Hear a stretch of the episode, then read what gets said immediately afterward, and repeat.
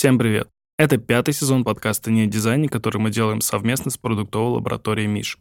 У Миш есть отличные вакансии, в которых вы сможете точно найти себя. А именно, продуктовый дизайнер, UX-UI дизайнер, креативный UX-UI дизайнер и графический дизайнер. Напоминаю, что вы можете откликнуться на сайте, где размещена вакансия, или прислать резюме и свое портфолио на почту hrsobakamish.design. Я также продублирую это все в описании и у себя на телеграм-канале, на который вам тоже можете подписаться. Всю информацию я оставлю в описании в своем телеграм-канале. Заходите, смотрите, откликайтесь. А теперь давайте слушаем.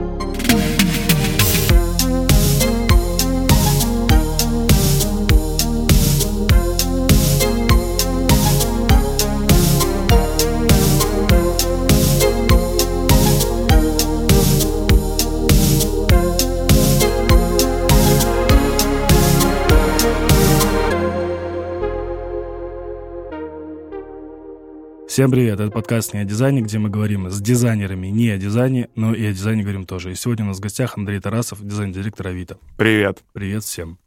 Э, это можно смотреть и слушать. Если вы смотрите, то идите слушать еще, а если вы... Слушаете, то идите смотреть. Да, потому что это интересно иногда посмотреть на жестикуляцию. Мне скинули ТикТок э, «Кухни на районе».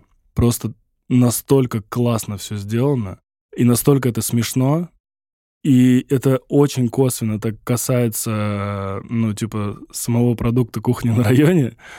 Максимальная история, когда я, я залипал в контент бренда, и, типа, я просмотрел практически все там серии, там, про магическую фрикадельку, про ложку, там, какая-то интересная ложка. Вообще, это супер контент, и я не знаю, почему они остановились, почему они там э, перестали выпускать это. Вообще, очень классная история. Какой контент э, брендов ты смотришь чаще всего? Вау, вот это вопрос.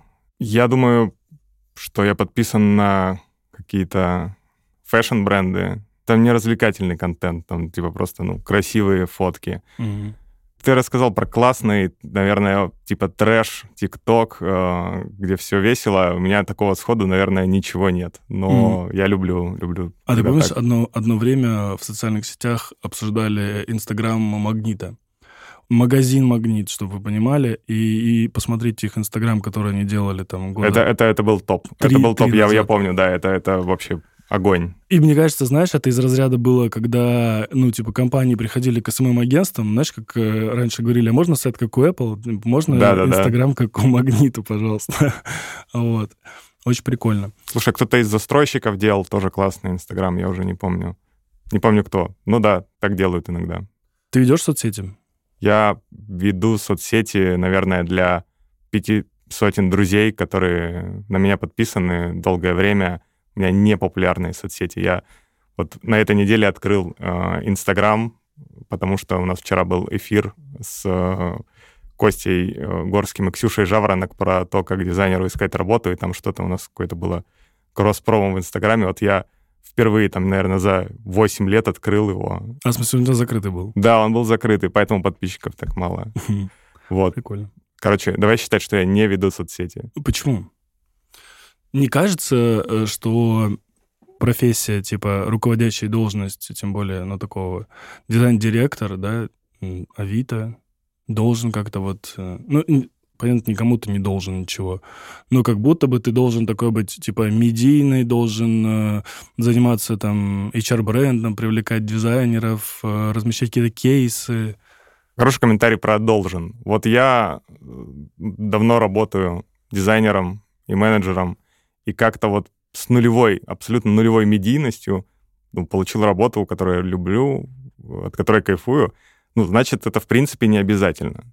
С другой стороны, вот у меня последнее время, ну, тоже такое ощущение, что какой-то мисс-матч я ожидаю от себя, что будет какая-то медийность, что будет, там, не знаю, а, может быть, э, какое-то мое участие в каких-то ивентах где-то еще, и хотя бы меня кто-то будет знать на рынке, и, возможно, это поможет легче находить, в том числе, ребят в мою команду. Потому что у меня вот найм в мою команду — это, наверное, там, не знаю, 30% времени чем я занимаюсь на работе. И на этой неделе я решил поменять жизнь полностью. У меня э, было на работе в среду выступление на 500 человек. Вчера вот был эфир у нас на YouTube. Сегодня я пришел к тебе. Это неделя, когда все изменилось. Я, я открыл Инстаграм. Да, да, да. Что, что будет на следующий? Возможно, возможно, что-то еще. На телек пойдешь? Да, да, да. А, на Первый канал. Почему ты решил? Почему решил поменять это? Знаешь, я легко отношусь к тому, чтобы что-нибудь попробовать, протестировать. Ну, типа, окей, не было никакой медийной активности, сейчас есть такие возможности, потому что в том числе у нас классная пиар-команда, классная тех-пиар-команда. Ну, давайте попробуем. И посмотрим, что будет. Ты вообще лично от этого что ждешь? Тебе будут писать люди, ты будешь им отвечать, станешь инфлюенсером. Я ничего, знаешь, не жду в конце от этого, типа, что я к чему-то приду. То есть я не ставлю какую-то там, четкую цель. Вот. Но я считаю, что это должно приносить удовольствие, процесс. Вот я пришел к тебе на подкаст. Я послушал твои подкасты, мне они нравятся, и, короче, это кайф. Вот, все, значит, мы движемся в правильном направлении. И это еще может что-то принести. Может быть, я вообще там загорюсь этим, и через два года ты встретишь меня, а я буду автором курса «Сила дизайна», и буду там по 500 тысяч рублей тренировать арт-директоров и, в общем, стану великим медиа коучем, не буду делать никакой дизайн уже, все про все забуду, буду чисто инфлюенсером в мире дизайна. Не знаю. А может быть, нет. Может быть, просто через две недели все надоест и все. Как думаешь, вообще вот чисто технически реально вообще это сделать? Ну, вот представь, быть человеком в дизайне, который коучит других за 500 тысяч рублей. Конечно, да. Конечно, реально. И кто за это платит? Компании? За это платят, я думаю, как правило, компании. Но я знаю несколько арт- и дизайн-директоров, которые занимаются коучингом, которые там занимаются менторством. Так что да, это реально. Ну да, типа вопрос только, насколько это интересно, да, вот если ты дизайн-директор, и тебе в кайф, как ты говоришь, заниматься менторством, да. тебе, мне кажется, будет такси. Не знаю, не знаю. Я не пробовал, я не пробовал. У меня есть ментор. У тебя есть ментор? Да. А можно фамилию, хотел сказать, а можно узнать, кто это, если не секрет? Слушай, не, не хочу говорить. Ну, это какой-то известный человек в дизайне.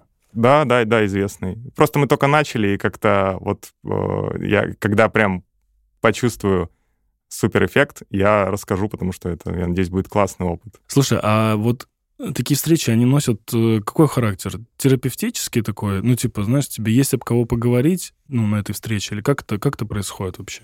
Я думаю, что 50 на 50 и терапевтический, типа, ты просто какие-то идеи, мысли обстукиваешь об э, человека с подобным опытом. Ну и просто обмен опытом. То есть как бы ты всех задач не решал, э, и никто всех задач не решал, и вы все разным занимались. Вот где-то кто-то может кому-то что-то подсказать. По-моему, ок. Ну, это хороший пример того, что, ну, всегда надо учиться вообще. Да, конечно, конечно. Я вообще не понимаю, знаешь, меня больше всего... Самые умные люди, они думают, что, я все знаю я и так все знаю. Ребята, зачем вы вот приходите ко мне? У нас тут была недавно ситуация просто, когда к нам должны были прийти ребята, ну, достаточно с хорошей программой рассказать там про то, что они сделали э, в дизайне, и это реально круто. И технологически это круто, и визуально это классно. И люди такие говорят, ой, да чему там они могут научить, как, типа, не делать плохо? И я так, блин, в смысле? Ну, не разобравшись, ничего, вот этого, знаешь, какого-то хейта накинуть. Ну, не хочешь, не иди. Ну, типа, тебя же никто не обязывает, никто не заставляет тебя. Если ты все знаешь, если ты такой молодец, почему тебя никто не знает? Простая истина. Если ты такой крутой, почему тебя никто не знает? Когда тебе нечему и не у кого учиться, ну, сделай тогда классный продукт, покажи это рынку.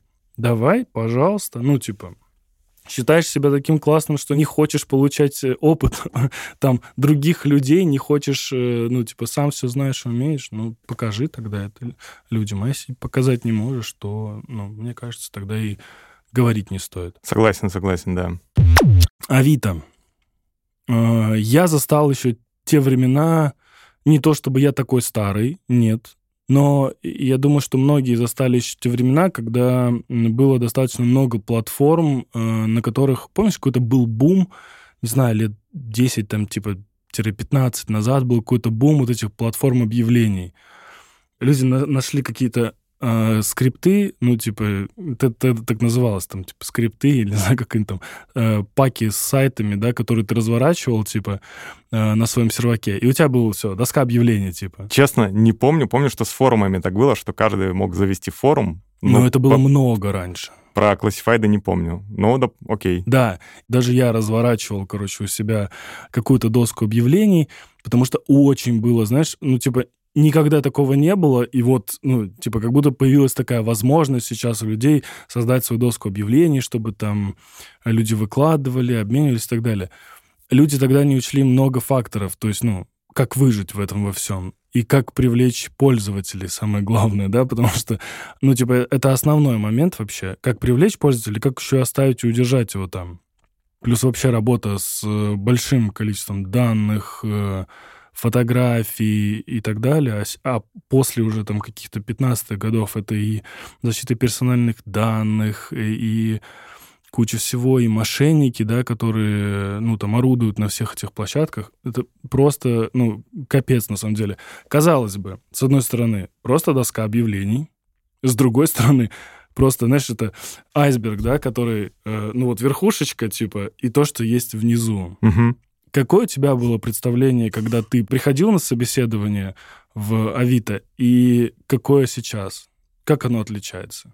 Ну, когда я приходил на собеседование, я готовился, и вообще Авито всегда была среди компаний, в которых я хотел поработать. Я примерно представлял, что бизнес достаточно большой, большой и сложный, с длинной историей, и были и конкуренты, и, в общем, много чего было. И сейчас, ну, как бы мы единственный, по сути, C2C э, Classified в России, вот. Но, наверное, внутри компании я увидел действительно сложность и масштаб, потому что когда у тебя в день добавляется, ну сколько у нас сейчас? У нас, по-моему, 200 миллионов активных объявлений, какая-то вот э, такая цифра, и, ну, соответственно, каждый день у тебя прибавляется несколько миллионов, и это все процессится, и это все там проверяется, и объявление это в конечном итоге сделки, то есть у тебя, прикинь, сколько сделок в день происходит, и мы хотим, чтобы это все было безопасно. В общем, за этим стоит огромная работа, 6 или уже ближе к 7 тысяч людей, да. Ну, типа,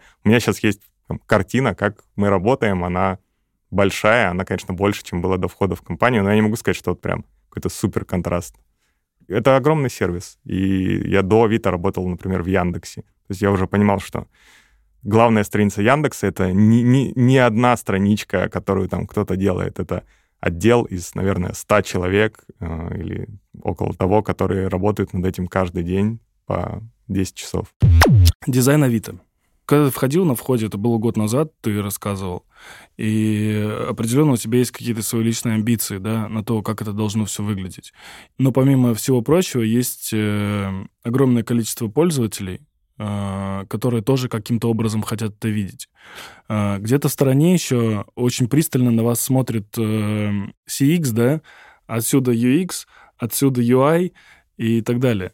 Какая твоя зона ответственности сейчас и к чему в идеале ты бы хотел прийти? Каким Авито должен быть через пять лет под твоим руководством? Это очень большой вопрос. Ответ, наверное, будет состоять из нескольких частей. Спич будет на час. Да. Итак, дизайн, стратегия Авито.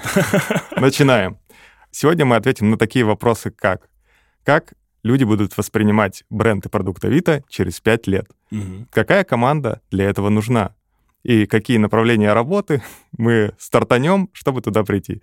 Смотри, у меня на самом деле, где бы я ни работал, есть желаемый образ продукта и бренда, к которому я хочу привести компанию или продукт, который я делаю. Вот у меня он есть в голове, и я его, в общем, как-то, не знаю, ощущаю и представляю себе, что должно быть, что должно быть в руке у человека в телефоне, через какое-то время, как будет выглядеть реклама, коммуникация.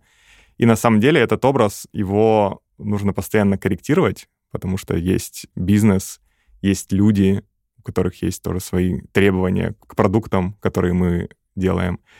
И его нужно транслировать команды, в людей, с которыми мы работаем. То есть, ну, отвечая Э, на твой вопрос. Я всегда представляю в голове, куда нужно прийти. Это постоянно меняется со временем. Ну, я постоянно туда двигаю команду, продукт дизайн. Каким должен быть Авито через пять лет, мы были доской объявлений. Это называется в нашем мире горизонтальный classified. То есть нет какого-то специфичного опыта, не знаю, заказ э, услуги по вывозу, перевозке мебели там имеет плюс-минус такой же опыт, э, как покупка подержанной вазы. Вот, это плюс-минус одно и то же. Подержанная ваза? Подержанная ваза. Я не знаю, вот, вот такая... В смысле, не ваз, а ваза. Ваза, ваза, да. Или, да, это же горизонтальный классифайт. Подержанный ваз абсолютно так же покупается. То есть ты выбираешь товар, контактируешь с э, человеком, который его продает, дальше вы как-то сами организуете сделку, сами все придумываете. И вот мы были фактически доской объявлений. Потом компания начала вертикализироваться. Это значит, что мы стали инвестировать в специфичный опыт. То есть в недвижимости поиск у нас он такой, как нужно в сфере недвижимости. Он параметрический, потому что квартиры, например, не ищут поисковыми запросами. Поэтому если ты открываешь Авито недвижимость, там у тебя что ты ищешь, там квартира. А Вообще а... об этом не думал, кстати. Вот, да. А, например, в товарах у нас есть теперь Авито-доставка, когда ты покупаешь товар, Э, с гарантией Авито у человека с доставкой Авито, и это уже такой типа маркетплейсный experience. Вот. И, в общем, в каждом бизнес-направлении, в котором мы работаем, мы строим специфичный опыт. Что будет через пять лет? Через пять лет мы будем еще более специфичными, а, на знаешь, самом деле. Не, я типа да. даже, знаешь, не про то, что в вашей стратегии прописано сейчас, а то как бы, ну, типа, если пофантазировать, как бы ты это хотел видеть? Ну, условно, вот смотри, а, не так давно вышли э, там Apple очки, и условно на хайпе сейчас э, ну, какое-то время была там метавселенная.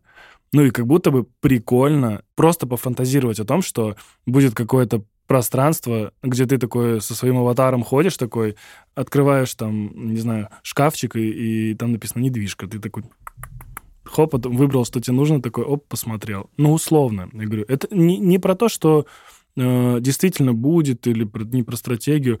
Мысли про то, как это может быть. К чему бы ты хотел прийти? Типа, вот у тебя, может быть, есть какая-то безумная идея, которая никогда не реализуется. Вот, но ты такой думаешь, а классно было бы, если бы вот Авито стала метавселенной. Понял, это вопрос визионерский. На самом деле я недавно спрашивал у чат GPT, какие у этой нейросети есть идеи о, для развития Авито. Mm-hmm. И на самом деле там была одна классная идея, помимо каких-то ну, совершенно таких дженерик. Но она говорит, есть проблема, что люди не могут нормально разглядеть товар, чтобы его купить. Поэтому по некоторым товарам там, людям хочется встретиться, а, конечно, встреча — это всегда менее удобно, чем обычная пересылка. И э, идея в том, чтобы сделать какой-то там AR, VR э, способ сканировать и показывать товары людям. То есть ты типа возьмешь и свой стол, э, который продаешь, я вот сейчас стол продаю, вот можно было бы отсканировать, по идее, mm-hmm. почему нет?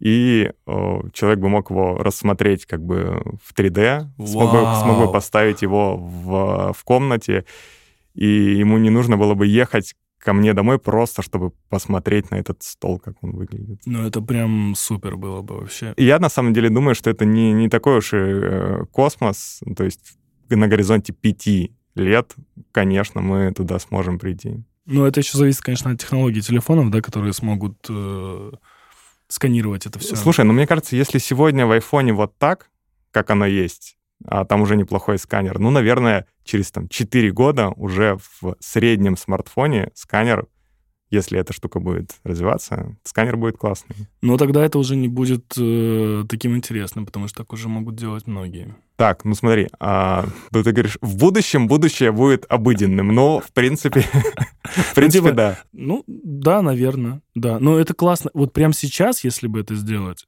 это прям, мне кажется, знаешь, прям киллер-фича какая-то будет. Блин, поставить у себя этот стол или рассмотреть тачку, ну, типа, на предмет, знаешь, там, а где у нее сколы? Э, ну, это же прям, это вообще... Это даже не нужно просто никуда ездить. Обычно, когда ты выбираешь машину, ну, если ты покупаешь там БУ машину, то ты, блин, ездишь, я не знаю, миллион машин у тебя, ты, ты пока проедешь и найдешь действительно ту, которая тебе понравится, там, и так далее, это пройдет огромное количество времени. И в этом плане, конечно, было бы прям... Вот сейчас бы запустить такую штуку, ну, кстати, спасибо чат GPT. А, машину вообще можно самому не ездить. Смотреть, я всегда отправляю подборщика. Это самый удобный способ покупать машины. Если у тебя есть деньги на подборщика, то да. Ну, у тебя деньги на машину есть, как минимум. Подборщик вроде не так дорого стоит. Ну, может быть, да. Но если, знаешь, вот мы когда говорим о том, что подборщик стоит не так дорого, мы всегда забываем о регионах мне кажется, в регионах не очень принято, знаешь, там условно потратить 10-20 тысяч рублей на то, чтобы тебе подобрали машину. И особенно, когда, ну, там, ребята, э, многие ребята, вот у меня, допустим, продавался две машины как-то, и люди, которые мне их покупали, они приезжали из э, регионов как uh-huh. раз. То есть им нужно было приехать в Москву, посмотреть эту тачку, ну, типа, потому что, ну, по фоткам они посмотрели, приехать посмотреть тачку, купить ее и уехать. Ты на Авито продавал? Машины? А, нет, это было... Когда я продавал, по-моему, а, Авито Авто, оно так называется, да? Угу. Оно не, не так сильно было э, на ходу. Это было, может, год 2017. Вот, и тогда я продавал через другой сервис, да. Прикольно, прикольная история. Но мне кажется, еще, знаешь, если чисто вот там э, что-то футуристичное придумать, еще, э, ну, типа, развить это, будет, будет прям вообще классно. Вот. А, кстати, в одном из магазинов Nike, э, если я не ошибаюсь, сейчас могут э, люди погуглить там потом, когда будут смотреть. Короче, Nike сделал такой experience. У них в магазине в Лондоне ты можешь примерить на себя шмот какой-то, угу. и зеркало, которое в примерочной, оно показывает, как ты в этих шмотках выглядишь в разных ситуациях. Ну, типа, условно. Как в каких, типа... Ну, типа, прикинь, ты сидишь на, на этом... В зуме? Ну, допустим, в Зуме. Или, или, например, ты сидишь на концерте, не знаю, какого-нибудь артиста, и вот там много-много людей сидит, и ты сидишь вот это в красной кофте, типа, знаешь. Классная идея, классная идея. Вот. И много всяких штук. Ты можешь прямо из примерочной, типа, тебе не подошел размер, ты прямо из примерочной такой тык-тык, э, выбираешь размер этой вещи на, на зеркале, и тебе ее приносят в эту именно раздевалку, типа много всяких, ну, то есть вот прям таких э, супер интересных вещей, где тебе не нужно заморачиваться, потому что тебе не нужно там переодеваться, одеваться заново, потом кабинку заняли, да, там еще что-то. Вот. Что делается для клиентского опыта э, сейчас вот в дизайне? Как вы работаете вообще с клиентским опытом? Прежде чем ты ответишь, угу. А, мне очень нравится история про заранее заготовленные ответы. И знаешь, мне, мне иногда порой кажется, что, ну, типа, люди в Авито и подобных сервисах, знаешь, там, ну, где, типа, что-то выставляют, да, какие-то объявления, mm-hmm. можно общаться просто, типа, а, как это называется, fast message, да, или когда вам пишут там, здравствуйте, еще актуально, там, ну, типа, ты нажимаешь там, он такой, там, да, еще не продали. ты, такой, ты такой выбираешь следующий ответ, э, типа, а торг будет? И он такой, нет. И вы общаетесь по факту какими-то шаблонами просто. На самом деле у нас э, в работе есть такой сервис чат-боты. Ты как работодатель можешь воспользоваться, подключить чат-бота на вакансию, и он отсеет часть людей, задав им правильный вопрос. Например, тебе нужен, не знаю, электрик с определенными э, допусками, mm-hmm. который там живет в Москве и может, э, не знаю, приезжать в центр там тогда-то. И вот ты можешь настроить вопросы э, и отсеять людей по ответам, которые тебе подходят, чтобы получить именно тех, кто тебе нужен. Вот это уже пример, но это B2C коммуникация. В C2C mm-hmm. у нас есть э, как раз айсбрейкеры, вот эти «Здравствуйте, еще продаете». Это называется айсбрейкер, да? Я их так назвал сейчас. Я не помню, как их называет команда. Ну, какое-то внутреннее название есть. Для людей нет никакого названия этого, это просто, ну, типа, какие-то штучки, которые помогут начать диалог.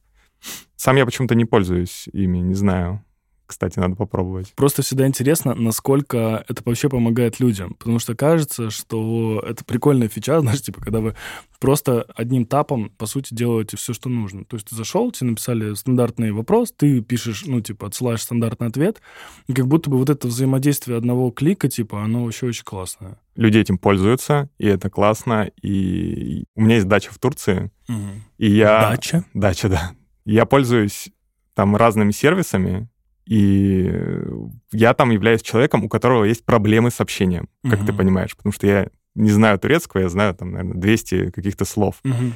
И вот для меня, например, если бы в турецких классифайдах это было, это был бы просто способ хоть что-то сказать продавцу, посмотреть, он ответит или нет, потому что мне надо там, идти в переводчик, потом переводить, потом вставлять. А может быть, кто-то просто, не знаю, стесняется, ему так раз проще на кнопочку нажать, и все, все отправилось. В общем, это классно. Это классно помогать людям общаться. А, Искусственный интеллект э, как-то в этом участвует или планируется в этом участвовать? Ну, потому что кажется, что... Существует сейчас много разных кейсов, связанных с ИИ, и некоторые из них, они скорее больше пиарные, некоторые успешные. Например, вот э, Zillow, американский классифайт недвижимости, он сделал на основе э, ИИ оценку домов самую точную, вроде как вообще в истории вот такой автоматизированной оценки. Мгм.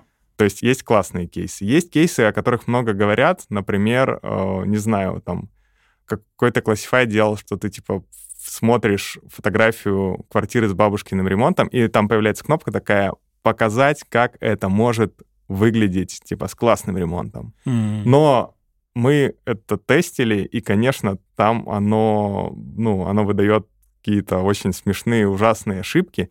И подходит ли это как бы для продакшена, ну, по крайней мере, для Авито точно не подойдет. Подходит ли это для пиара? Да.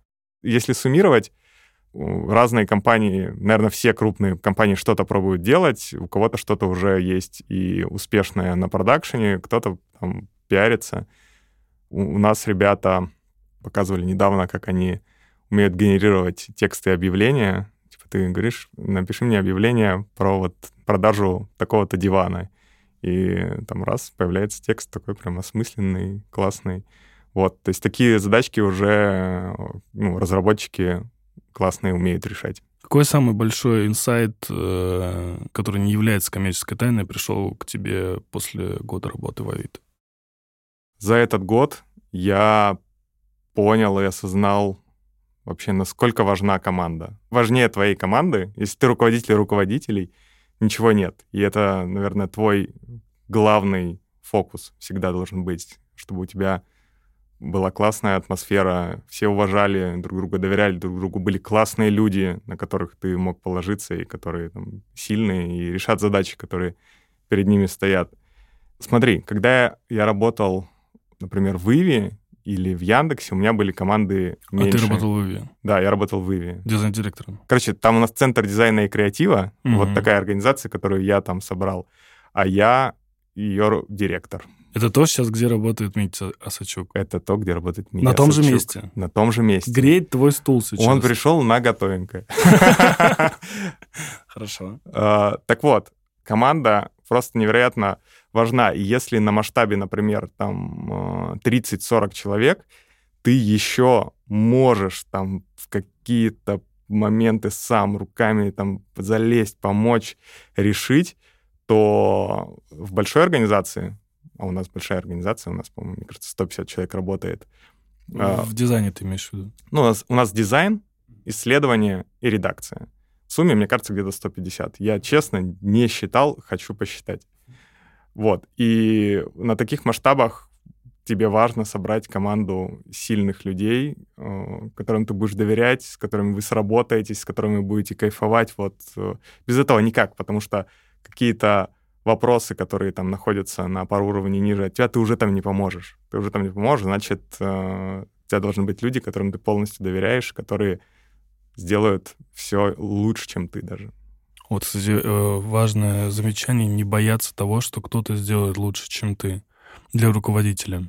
Был у меня один простой пример такой, ну, как простой, дурацкий пример того, как э, руководитель специально набирал э, людей, немножко глупых, ну, типа, чтобы он оставался сидеть дальше на этой позиции там коммерческого директора. Типа, когда это выяснилось, а выяснилось там это за счет некоторых факторов. Ну, типа, для меня тогда, 23-летнего парня, я такой думаю, чего? А как так можно? Типа, а что, в 30 там 5 люди такие хитрожопые становятся, что набирают людей к себе, ну, типа, чуть-чуть э, глупеньких для того, чтобы казаться на их фоне умней? А зачем тебе это? Ты же руководитель, у тебя другие KPI. У тебя ну, все по-другому вообще. Зачем? У него была HR-стратегия, как минимум, понимаешь? Сто процентов. Это, это, это важно. Да, да, да. То есть, э, как минимум, системный подход был про найм или наем. Ты говоришь найм или наем? Ты Я говорю найм. современный Я или говорю крутой? найм. А, окей. А, А я- найм, найм это современно или, или еще нет? Найм сейчас э, в стадии, когда это такое скорее консервативное слово, а продвинутые люди говорят наем, потом, потом, Мгм. потом как бы они поменяются местами. Я пока говорю найм. Я нанимаю только людей, которые в чем-то лучше меня. То есть, если мне все понятно про человека, Конечно, если мы говорим про middle дизайнера, да, я там иногда участвую в найме, и можно, могу нанять middle дизайнера. Там я не ожидаю, что прям э, человек э, будет прям... Почему ты участвуешь, во-первых, э, в найме мидл дизайнеров? Потому что я когда пришел в Авито, первые четыре месяца я просто собеседовал, ну, как минимум, финально вообще всех кандидатов, чтобы получить какое-то, ну, как бы, Понимание того, что здесь по- понимание происходит. того, что происходит, кто приходит, какие у них вопросы. Потому что, например, Мгм. когда я пришел из Яндекса в Иви, я, честно, офигел от того, насколько другие люди приходят и какие они вопросы задают. Я в Яндексе стал менеджером и начал нанимать людей. Я думал, что найм это так. Ты приходишь на собеседование, садишься в переговорку и говоришь, ну давай, рассказывай. А что хорошего ты сделал? Ага, понятно. Ну ладно, ладно, ладно, мы, по- мы подумаем, спасибо. Я, я- да-да-да, я один раз продавал вакансию, э, там, или два раза клевым чувакам, потому что я видел, что они как бы, ну, им не факт, что интересно пойти работать в Яндекс. И я прям им питчил. Когда я пришел в Иви, я понял, так, здесь нужно рассказывать, здесь нужно продавать, и не потому что там, не знаю, компания плохая, а просто знание о компании, как знание о работодателе, оно примерно нулевое. Ну, это и бизнес меньше, прикинь, там в Яндексе сколько человек работает? 15 тысяч, наверное а вы, ну, 700 или 800, какой-то share of voice среди людей, он сарафанное радио там меньше в 20 раз. И поэтому в Авито я начал со всех интервью, так понял, что приходят люди, которые уже что-то знают о компании, которым интересно. Это круто. Круто общаться с людьми, которые уже подготовились, которым интересно, и они уже задают какие-то там более глубокие вопросы. Ты сказал, э, так, уже неоднократно говорил, что работал в Яндексе. Что ты там делал? Чем занимался? Я там делал Яндекс браузер, продукт, э, в который я пришел и которым как бы я занимался вплоть до ухода из компании. Это сколько? лет? 7 лет примерно. Семь лет. 7 лет, да. Жестко. У меня почему-то ощущение такое сложилось всегда, что люди в дизайне, работающие над одним именно продуктом, не в компании, которая занимается многими продуктами, а работая над одним продуктом, не задерживаются больше трех лет на одном продукте. Вот. Поэтому у меня были другие продукты. Ага. Да. Я не буду там все перечислять, какой в этом смысл. У меня был последний мой самый интересный проект, и из которого я очень плавно перешел в Иви, это Яндекс ТВ. Мы делали телек, то есть просто хардварный телек, у которого операционная система Яндекс. А, в смысле, вот, ну, Желе- жел- железка, да, которая продается, и ну и платформу для других производителей телеков, то есть, например, какой-нибудь китайский производитель хочет выйти на российский рынок, и у него есть какая-то своя операционка, которую можно локализовать, в которой все плохо будет для наших покупателей, либо он может поставить нашу операционку, и все будут в выигрыше. Мгм. И, короче, там я узнал про медиарынок. Я до этого был таким хардкорным продуктовым арт-директором. Там ретеншн на 0,75% пункта вырос. Мы победили, мы самые лучшие, мы команда. А это проект, типа, давайте с нуля просто делаем классный продукт для того, чтобы ты приходил вечером, садился, включал телевизор и проводил там время с семьей или просто залипал, получал удовольствие. И я тогда вообще по-другому посмотрел на свою работу, и тогда выяснил, что есть Иви, и это такой самый главный в России вот этот сервис, онлайн-кинотеатр. И так вышло, что они мне сами написали в LinkedIn, а я проверял его тогда, наверное, раз в полгода. Я зашел, такой думаю, ну, ну давайте пообщаемся. Раз так пообщались, и я пошел туда строить команду. А на тот момент команда там не особо была? Там не было роли дизайн-директора. Mm. Там были просто дизайн-отделы, несколько штук. Там был ну, креатив, продукт, SMM, что-то еще было. И, в общем, я вот за два года там с ребятами построил центр дизайна и креатива, который, по сути, отвечает за дизайн и коммуникацию на всех поверхностях, где есть э, бренд Иви. То есть и кино собственного производства, и приложения. Вот эти ребята, они делают все. И это получается там, классно, консистентно. Почему ты решил э, сменить настолько кардинально это из э, онлайн-кинотеатра, условно, уйти в э, Авито? Что послужило вот ну, таким главным мотиватором для тебя, чтобы перейти именно в Авито? Ну, смотри, я уже сказал, что я, в принципе, держал Авито в списке компаний, где хотел бы поработать. Мне нравится, что это такой огромный народный бренд, который делает жизнь людей лучше. Мне вот это важно, меня это притягивает. Мгм. Потом, второе, мне супер важна команда, и я пообщался с несколькими людьми, там, со своим будущим руководителем, что логично в том числе, с ребятами из дизайна, пообщался со знакомыми и друзьями, которые работают в Авито, просто мы посидели, поговорили, они мне рассказали, там, что это за компания, куда она идет, как там, короче, провел интервью. И понял, что это место, с которым у меня есть матч, что еще важно, я видел, что я там буду полезен очень сильно, потому что в Иви, э, смотри, вот за два года я собрал, собрал команду единую, Мгм. в которой появились процессы, э, в которой появилось много очень классных ребят, с которыми мы сделали такой э, рестайлинг. Мы сделали наш продукт и нашу коммуникацию едиными с визуальной и коммуникационной точки зрения. Мы э, сделали все более дружелюбным, потому что когда я пришел, Иви был таким, знаешь, не знаю, может быть, чуть-чуть панковским. Типа все делали все, как им нравится, а на самом деле это приложение с аудиторией там 40 миллионов человек, э, которые смотрят Да ладно. Я не думал, что они такие большие. Возможно, возможно, я сейчас обманул, и там больше 40, да. Но 40, 40 есть. Я не думал, что они такие большие. Большие-большие, да. Я считаю, что такие продукты, они должны быть, э, они обязательно должны быть дружелюбными. Не бывает, знаешь, таких массовых продуктов настолько с каким-то там нишевым дизайном, а он был именно таким. И коммуникация тоже. И мы все это сделали таким более понятным, приятным, дружелюбным, народным. И, в общем, я уже тогда чувствовал, что много очень сделано, а вот тут есть настоящий в Авито, настоящий огромный вызов. И что важно, я как бы понимал, что если я сейчас уйду, то команда, она продолжит работать. Там есть что делать, там много что можно еще сделать, но оно не развалится, все будет классно, все будут э, счастливы. И это, на самом деле, мне кажется, классный индикатор для руководителя, когда можно уйти. Вот когда ты уйдешь и не развалится, наверное, тогда уходить можно. А из Яндекса все-таки ты ушел с тем же ощущением? Из Яндекса я ушел позже, чем нужно, на мой взгляд. Надо было раньше уходить.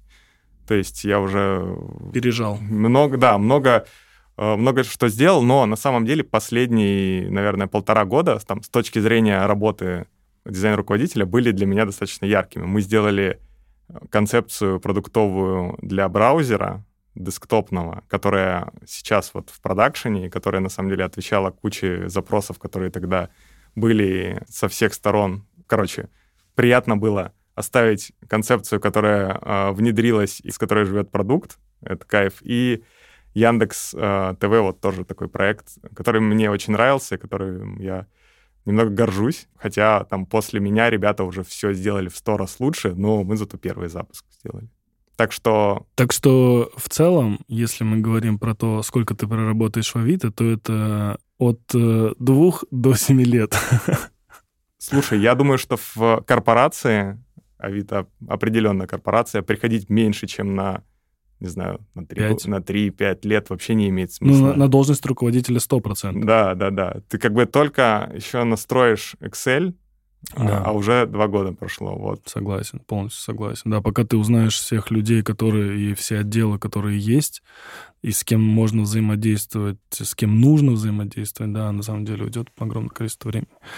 Я в МТС работаю с ноября, с конца ноября, Мгм. и для меня почти каждая встреча новые люди. И я, я так думаю, когда я уже познакомлюсь, ну, хотя бы там с 50% тех людей, которые мне, ну, действительно всегда нужны в, ну, там, контакты в работе, потому что, ну, это нереально. Это, ну, я не знаю, это нужно отработать реально там 3-4 года, чтобы вот уже прям как рыба в воде плавать. Так, запускаем курс э, «Быстрый старт в корпорациях». Да, и, короче, ну, делаем э, кружок из ПО и CPO, и вот так вот передаем э, подушку и называем друг друга по имени.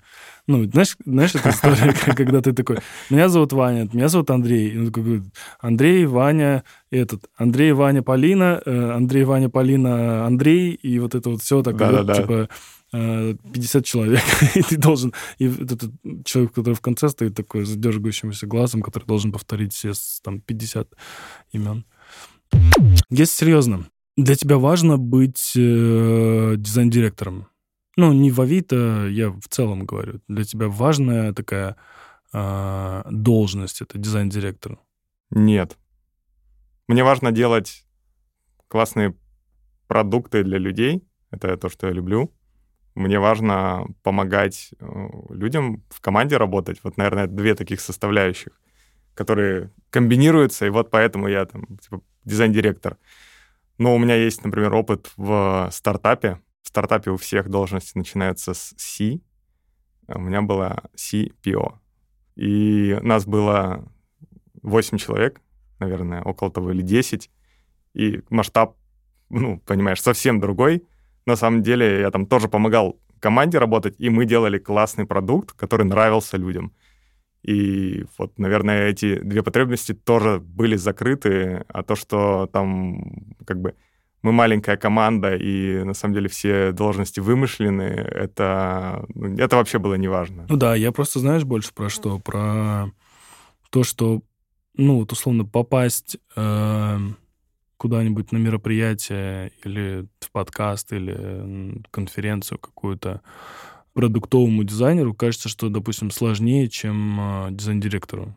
Ну, к примеру. Ну, конечно, сложнее, да. Или, например, достучаться до кого-то и добиться того, чтобы ну, тебя услышали, как будто бы тоже сложнее. Ну, то есть в этом плане -то, вот эта должность, она немножко помогает в каждых э, аспектах жизни.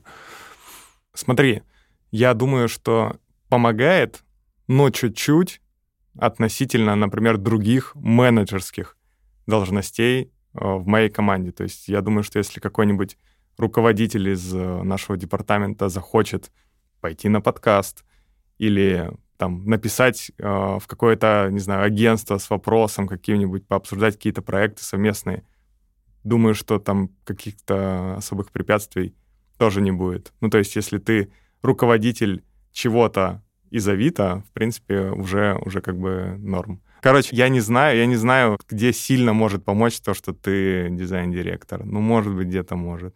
Может, у тебя есть какой-то пример. Ну, вот я приводил примеры, это когда ты хочешь в профессии стать инфлюенсером, ну, условно. Вот, вот да, смотри, если мы говорим, что все, я иду в медиа, я иду в медиа поле, я ращу медиавес, конечно, то, что я работаю дизайн-директором Авито, мне поможет большой бренд, большая команда, все круто, Мгм. это поможет. Но это одна из областей, где это нужно, а во многих других это вообще не нужно. Ну, это поможет, э, медийность поможет э, получить хорошую должность, получить э, хорошую зарплату, даже если тебя не волнует должность, например. Ну, наращивать медийность намного сложнее, если ты просто продуктовый дизайнер. Хотя на начало этого подкаста я как раз работал продуктовым дизайнером. На самом деле, мне кажется, что дизайнеры просто не стремятся у нас к медийности. Вот мало каких-то дизайнеров, которые пробуют заявить о себе каким-то нестандартным э, способом. То есть я думаю, что рынок вообще не занят. То есть если какой-то э, дизайнер сделает что-то такое, что будет действительно интересно, все получится. Как дизайн-директор, что тебе интересно в основном в дизайне? Ну, то есть кто-то про функцию, кто-то про творчество, кто-то про еще что-то. Ты про что? Я люблю классный дизайн. Вот знаешь, э, когда ты смотришь на дизайн, и ты понимаешь, о, это классно. Вот я люблю, когда такое получается у моей команды. Давай вот если... Мы же сейчас будем э, немножко предвзяты, если мы будем говорить, что точнее, если ты будешь говорить, что вот в Авито есть вот такая классная штука. Ну, как будто бы это... Конечно, ну, да. Ты, типа, это... Да, ты всегда да, будешь да. говорить, что это хорошо.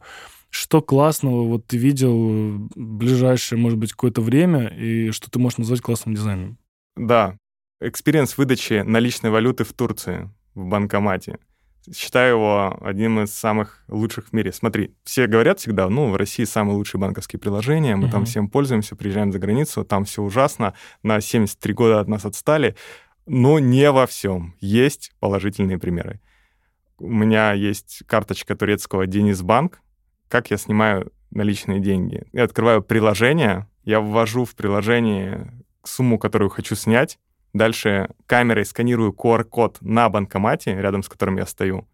Банкомат открывается и выдает мне деньги. Я не трогаю банкомат, не нажимаю на нем никакие кнопки вообще. Он просто открывается и выдает мне деньги. Это Да, кстати. красиво. Кстати, да. Я, кстати, я тоже это помню. Вот э, у меня у друга тоже как раз э, карточка этого банка. Мы как-то были в Турции тоже, и мы такие типа, а, а, ну, а что это? Такие, о, нифига себе. да, да, я вспомнил этот момент, на самом деле, да. Прикольно.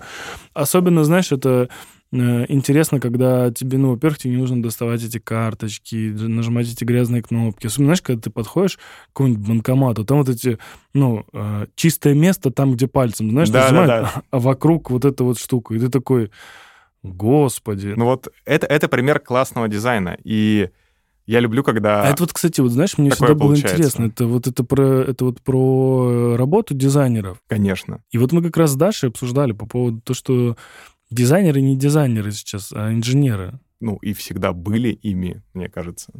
Мне кажется, это слово, ну, дизайн, оно несет какую-то творческую нотку. Типа, знаешь, дизайнер. И ты такой, я дизайнер. На самом деле, вообще у нас за словами дизайн, бренд, э, каждый понимает свое.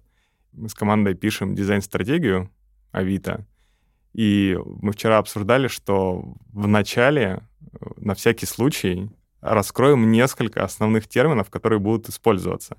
В том числе, к слову, дизайн и бренд, потому что каждый понимает по-разному. Для кого-то дизайн — это одно, для кого-то дизайн — это другое, и хочется всех слушателей или читателей поставить, в общем, в одну точку зрения. Как плавно ты подвел к тому, что я хотел тебе задать, рассказать тебе несколько предложений, которые тебе нужно продолжить. Ого, давай. Да, мы вместе с ребятами из МИШ сделали пять предложений, которые нужно продолжить. И первое. Дизайн — это Любовь. мои умения не так важны, как Как то, что умеет моя команда. логотип должен быть. Социально ожидаемый ответ в сфере дизайна. А, Логотипа не должно быть. Да, вот эта функция выполняется. Не, ну, логотип, э, логотип должен быть, э, если он нужен. принимается. Младший дизайнер, ну или начинающий дизайнер, может быть сильнее синьора дизайнера, ведущего дизайнера, потому что потому что у него горят глаза, потому что он готов еще попробовать себя в э, десяти разных направлениях, э, потому что у него может быть сильно больше энергии и задора. заряд батарейки еще. Мне кажется, знаешь, ну, типа вот у тебя есть заряд типа 100%, когда ты заходишь в дизайн, потом он у тебя где-то 10%, когда ты уже синьор дизайнер, и потом он такой набавляется, когда ты становишься арт-директором, и потом ты доходишь там, условно, до дизайн-директора, и у тебя в какой-то момент он тоже в 10% Так, уходит. сейчас я, сейчас я, проком- я прокомментирую. Это не, это не значит, что что синеры — это уставшие люди, которые... Ну, типа, ну, правда же, они, они же так решают, типа, ну, ну, вот так это должно работать. Ну да, ну все, ну, типа... Смотри, ты как синер уже там в каком-то направлении очень много сил жизненных проинвестировал, и имеешь там какой-то опыт, и как бы ты не можешь быть просто senior ом еще в каком-то другом э, вопросе, и поэтому ты как-то там более точечно смотришь на то, где ты можешь, можешь быть полезен. Вот. А если ты junior, тебе еще предстоит понять, кем ты будешь, какой дизайн ты будешь делать, и ты можешь э, свои силы потратить туда, туда, туда, попробовать это, то, э, попробовать так. И, в общем, я думаю, что не синеры устали, а синеры просто у них меньше венчурного капитала жизненного. Не знаешь, э, если люди хотят понять, кто такие джуниор-дизайнеры э, и кто такие там синьор-дизайнеры, то это очень простой пример. Когда вы ходите в парикмахерскую или в барбершоп, ну, в зависимости от того, девушка вы или парень. И вот когда я прихожу иногда там в барбершоп, а там есть какой-то, ну, видно, что он новенький, он тебя выстригает вот так, ну, тебе, короче, там, он миллион лет просто над тобой сидит, э, знаешь, mm-hmm. там, типа, вы что-то там тебе делает, он, у него, э, это просто очень долго, типа, это, типа, вот час. И когда ты приходишь к барберу на опыте, он на опыте за 15 минут просто стрижет тебе, и ты такой, о, классно, это, ну, типа, то, что я хотел. Он, а ты ему даже не говорю, что ты хотел. И он такой, да, все, пошел. Типа. Но, но это похоже на, на тот же спорт. Ты же, ну да. Ты же во всяком, в, в, разном, в разных видах спорта, ты, когда умеешь, ты тратишь сильно меньше энергии, чем когда ты еще не умеешь, потому что О! ты каждую, каждый момент контролируешь. Да, короче, прикол. Знаете, вот эти штуки, которые вскапывают огороды. Мотоплуг. Да. Ищите да. на Авито. Э, мотоплуг. Э, и, короче, прикол в чем?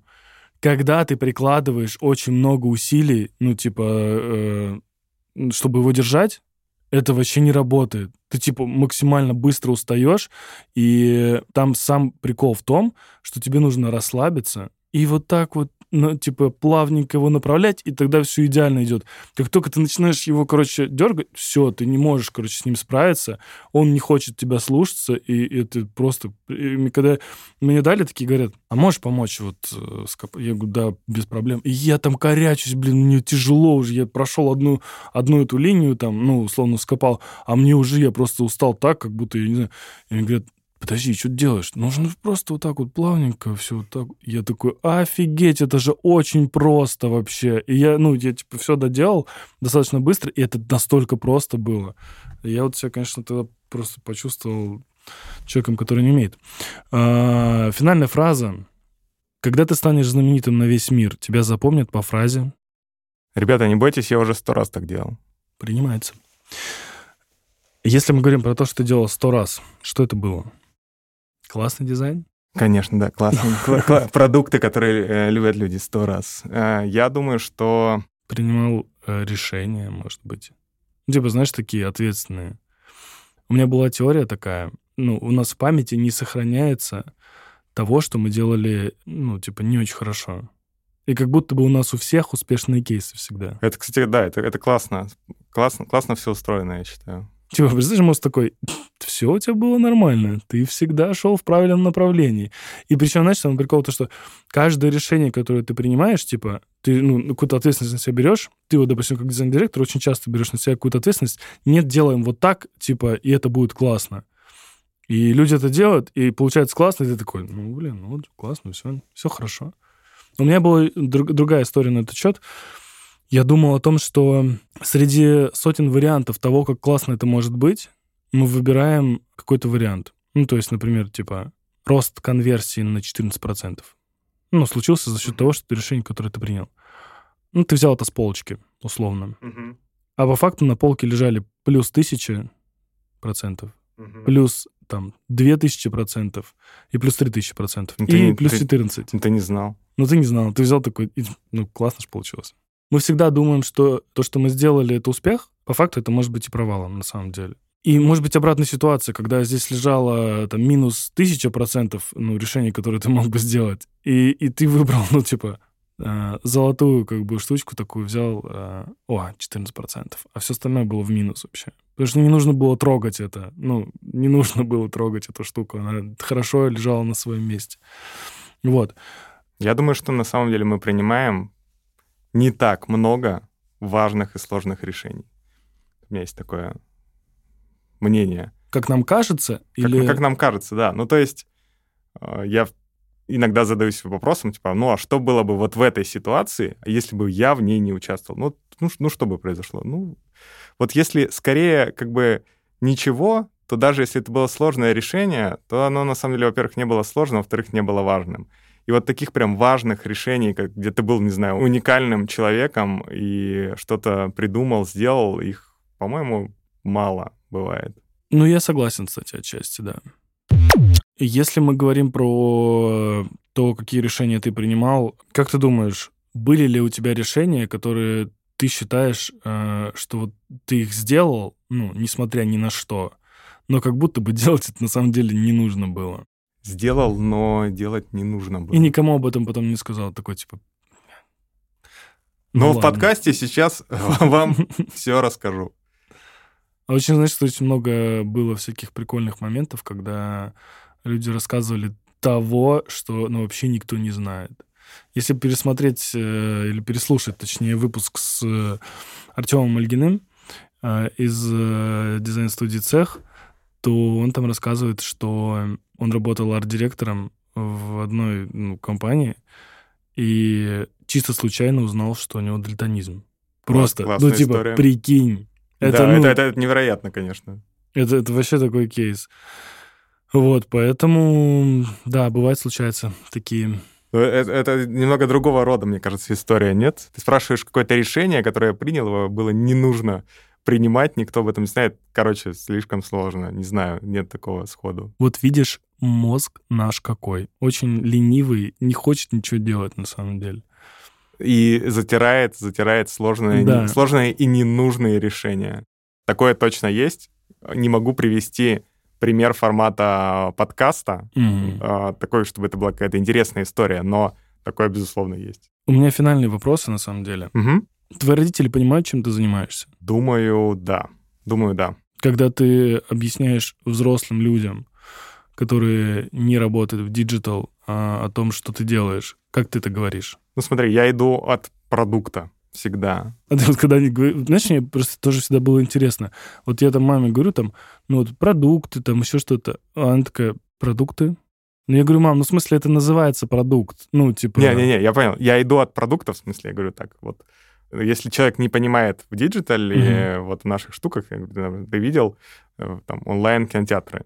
Типа, когда в, в телевизоре есть там возможность mm-hmm. выбирать, смотреть. Вот, или ну, с Авито проще, Авито на самом деле знают все.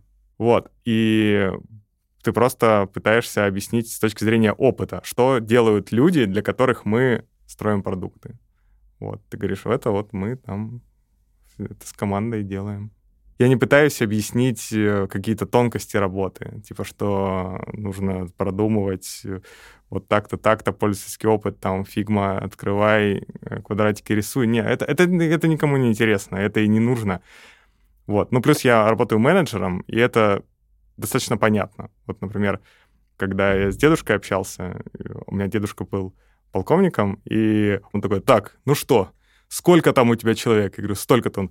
Понятно, у меня там 60 было, ну, ну, побольше, так, все. Ну, в общем, понимаешь, да, человек уже представляет, наверное, что как бы... И, и на самом деле между этими работами, наверное, есть, есть что-то схожее. Ты несешь большую ответственность, ты как бы помогаешь людям работать и, в общем, так вот.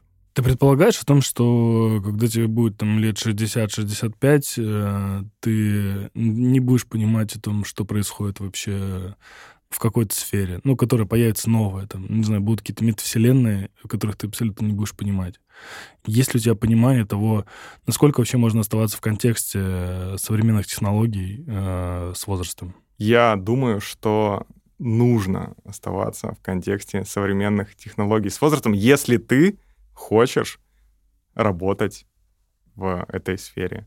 Если ты хочешь с возрастом переехать на дачу, в, в Турцию, в Турцию или, в, или в Италию, то можно не оставаться в контексте, можно просто смотреть закаты, пить вино. Но если хочешь остаться, то поддерживай свое знание, пользуйся всем. Это вообще, это на самом деле совет дизайнерам любого возраста от 15 э, до скольки угодно. Нужно пробовать разное, нужно смотреть, что появляется, нужно пробовать даже то, что тебе кажется, что это полная фигня, но там, если люди этим пользуются, надо разобраться, а почему, потому что иначе ты потеряешь связь с людьми и не сможешь делать продукты для них. А что лично ты хочешь, чтобы было?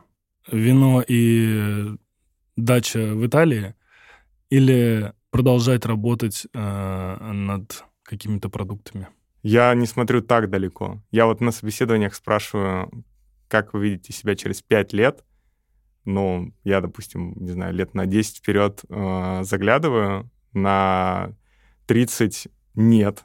Поэтому, не знаю, может быть, буду кайфовать и что-то еще делать. Может быть, э, нет. Но следующие 10 лет я точно хочу там, работать и дальше развиваться вот в нашей, в нашей индустрии.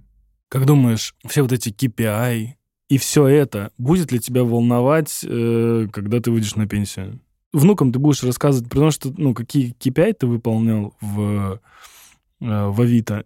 Или что, что, что можно рассказать э, внукам? Слушай, я, я, я даже тебе KPI не буду рассказывать. Зачем я внукам буду рассказывать про KPI? А, когда мы рассказываем про свою работу вовне, нашим друзьям, родителям, нужно рассказывать с точки зрения людей, с точки зрения того, какую пользу мы приносим, ну, какие-то понятные вещи. Ну, вот Авито доставка. Я продал человеку кроссовки, ненужные свои, которые не носил, во Владивосток, прикинь. Я просто вышел из дома, отнес их на почту России, он забрал, получил, написал мне спасибо большое, очень круто, не знал, типа у нас такие вообще не продавались. Вот, это то, что мы делаем, то, чем мы гордимся, и это понятно всем, такое можно, в принципе, а, рассказывать там детям и внукам. А ну какие KPI? Ну, это для нас внутри. Спасибо. Спасибо тебе.